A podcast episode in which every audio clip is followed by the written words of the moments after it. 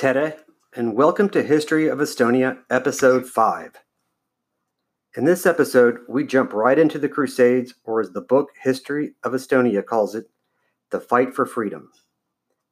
In this episode, the Crusaders attack Ugandi, the Danes invade Saaremaa, the Russians from the principalities pile on for good measure, the Estonians respond with an attack on the fort of Cēsis in modern day Latvia, the Germans besiege Viljandi, and the islanders of Saaremaa attack Riga. According to the chronicles of Henry of Livonia, the attack of Ugandi in southeastern Estonia in the year 1208 was retribution from an incident years earlier before Riga was founded. The inhabitants of Ugandi were accused of attacking German merchants on their way to Russian lands and stealing their goods. The Germans were there to receive payback for their stolen goods. The Germans were supported and encouraged by the Latgalians, to whom Estonia had done great harm to in previous raids and battles. The Estonians rejected the demands of the Germans.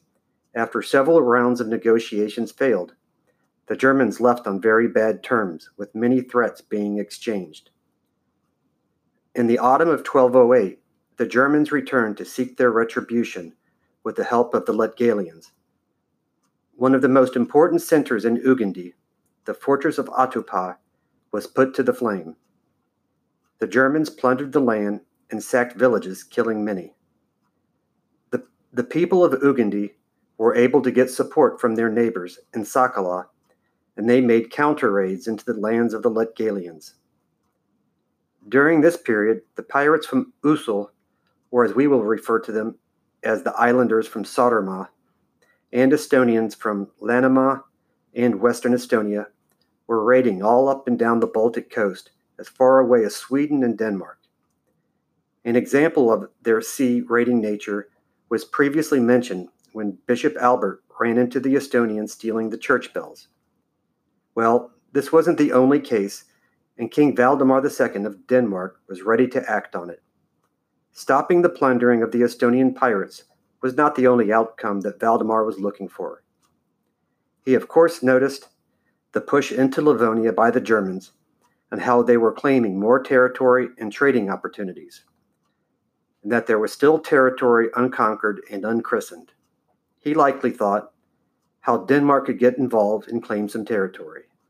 Well, in the year 1206, King Valdemar and the Bishop of Lund gathered an army and invaded Saaremaa with the hopeful outcome of annexing the island for Denmark and converting the local pagans to Christianity. The army, the army quickly succeeded in capturing the island. All that King Valdemar II needed to do now was to build a fortress, garrison it with some men so that they could hold on to the, the island in case the locals tried to re- rebel, and sail back to Denmark. Simple, right? The only problem was the king could not find any soldiers to garrison the fort. Very few of the fighters that joined the expedition thought it was a good idea to stay on an isolated island with some recently conquered, violent, and angry pagan locals. So the Danes put a torch to the fort and left Saaremaa and its people for at least a while longer. Back on the mainland, a joint army comprised of Estonians made a counter raid into Livonia hoping to take the fight to the Germans in the year 1210. The target of the attack was one of the most important strongholds in Livonia, the fortress of Cēsis. At, at first, the Estonians tried to burn their way into the fortress with large stacks of wood. They tried various methods of climbing and digging, and many Estonians were killed by arrow, arrows and defenders were killed by spears. The battle raged for three days, but on the fourth day, the attack was called off. As the Estonians had gotten word that an army was on its way from Riga, and they retreated. Without waiting for reinforcements, the men of Cēsis, together with their allies, the Livonians and the Latgalians, followed the Estonian retreat. The Estonians crossed the Gauja River and learned of the pursuing army and set up a surprise attack by a tributary of the river named the Umara. The German The Germans, along with the Livonians and Latgalian scouts, had reported that the Estonians had fled in a hurry and were nowhere to be found. The Estonians were concealed in the forest on the bank of the Umera, and when they attacked, it was a total surprise. Many of the men from the order were killed, along with many Livonians and Latgalians. While the Germans held their discipline and attempted to rally around the battle flag, their Allied troops fled, forcing the Germans to retreat as well. Now it was the Estonians' turn to pursue its enemies, killing many and capturing some. About 100 prisoners were taken, some were killed on the spot, others were taken back to Umera. According to the chronicles, about 14 men were burned alive, while the rest had cro- crosses carved in their back with swords before they were killed. The news of the victory was sent all around Estonia and gave them optimism that they might be able to defeat the Germans yet. The Siege of Viljandi, or referred to as Fellin by the Germans. In the spring of 1211, the Germans launched their largest military operation yet against the Estonian fortress of Viljandi. Before the attack, the surrounding area and villages were ransacked, with its residents either killed or captured. Some of the villagers were taken to the fortress, where they were murdered to intimidate the defenders and thrown into the moat. In the first attack on the fort, the Germans were confronted and repulsed with many losses on the German side. The Estonians took the opportunity to loot their dead enemies' equipment. The besiegers built a tall siege tower, filled the moat with trees, and pushed the tower against the wall. The Estonians made an attempt to burn down the siege tower. To counter the Estonian attempt to burn down the tower, the besiegers utilized catapults for the first time against the Estonians. Stones were launched at the fort day and night, causing quite serious damage. The Germans were finally able to destroy the wall. But the Estonians fell back behind a second defensive wall. The Estonians, safely behind the second wall, were able to put out the blaze and even reconstruct the damaged portion of the exterior wall. After five days of fighting and not being able to capture the fort, the Germans started to negotiate on the sixth day. There was very little water inside the fort, and many were dead or, or dying, so that the elders made peace. According to the chronicles of Henry of Livonia, when asked if the Estonian defenders were ready to convert, they reply, We acknowledge your, God, your God to be greater than our God. By overcoming us, he has inclined our heart to worship him. We beg, therefore, you spare us and mercifully impose the yoke of Christianity upon us, as you have upon the Livonians and Latgalians. At first, only priests were allowed in, and they began sprinkling holy water on the fortress, along with the men and women inside. But a wholesale christening could not take place because of the severe bloodshed that had occurred. The Germans took hostages of the elders and noblemen's sons and left Viljandi after converting the locals to Christianity. The Estonian Offensive The Estonians responded not long after the defeat at Viljandi. Men from Sakala and Ugandi, Läänemaa and Saaremaa conducted raids into the lands of the Latgalians and Livonians and plundered villages thoroughly. By the summer of 1211, the, goals of the, the goal of the mission was settled and it was to take the fortress of Turaida in modern day Latvia, which belonged to the influential Livonian elder and now staunch Christian Kaupo. After that was completed, the plan was to move on to Riga. The siege commenced, and it was the goal of the Estonians to lay siege to Turaida until the, until the fort fell or until the residents decided to join the Estonians and attack Riga together. Unfortunately for the Estonians, soon German reinforcements started arriving from Riga and engaged the Estonians outside of the walls of the fortress. Noticing this from the fort, the besieged German and Livonian bowmen rushed out of the fort to aid in the attack, and soon the Estonians were sandwiched between the two attacking sides. the Estonians were forced to withdraw to a nearby hill. The battle lasted from dawn to dusk, and eventually the Estonians had to sue for peace. As terms of, the, of this agreement, the Estonians agreed to be christened the following day. But that night, the Estonians made a run for it. They boarded their ships on the Gauja River and intended to make their way to the Baltic Sea. But the Germans had built a bridge spanning the Gauja with defensive towers on both banks of the river and the fleeing Estonians were met with spears and arrows. The following night, the Estonians left their ships and fled on foot. The chronicles have suggested that 2,000 Estonians were killed, 2,000 horses, and 300 ships captured. However, some, some modern historians think these numbers to be exaggerated. At about this time, Albert had recently made his way back to Riga after meeting the Pope in Rome where he had been granted new powers by the Pope.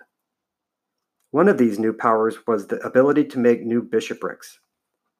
Estonia was becoming quite a large problem for Albert at this time.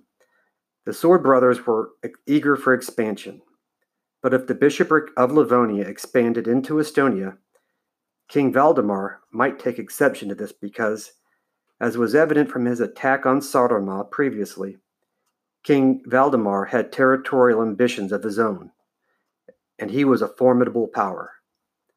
If Livonia, while expanding into Estonia, came into conflict with King Valdemar's Danish army, it would be war between Livonia and Denmark.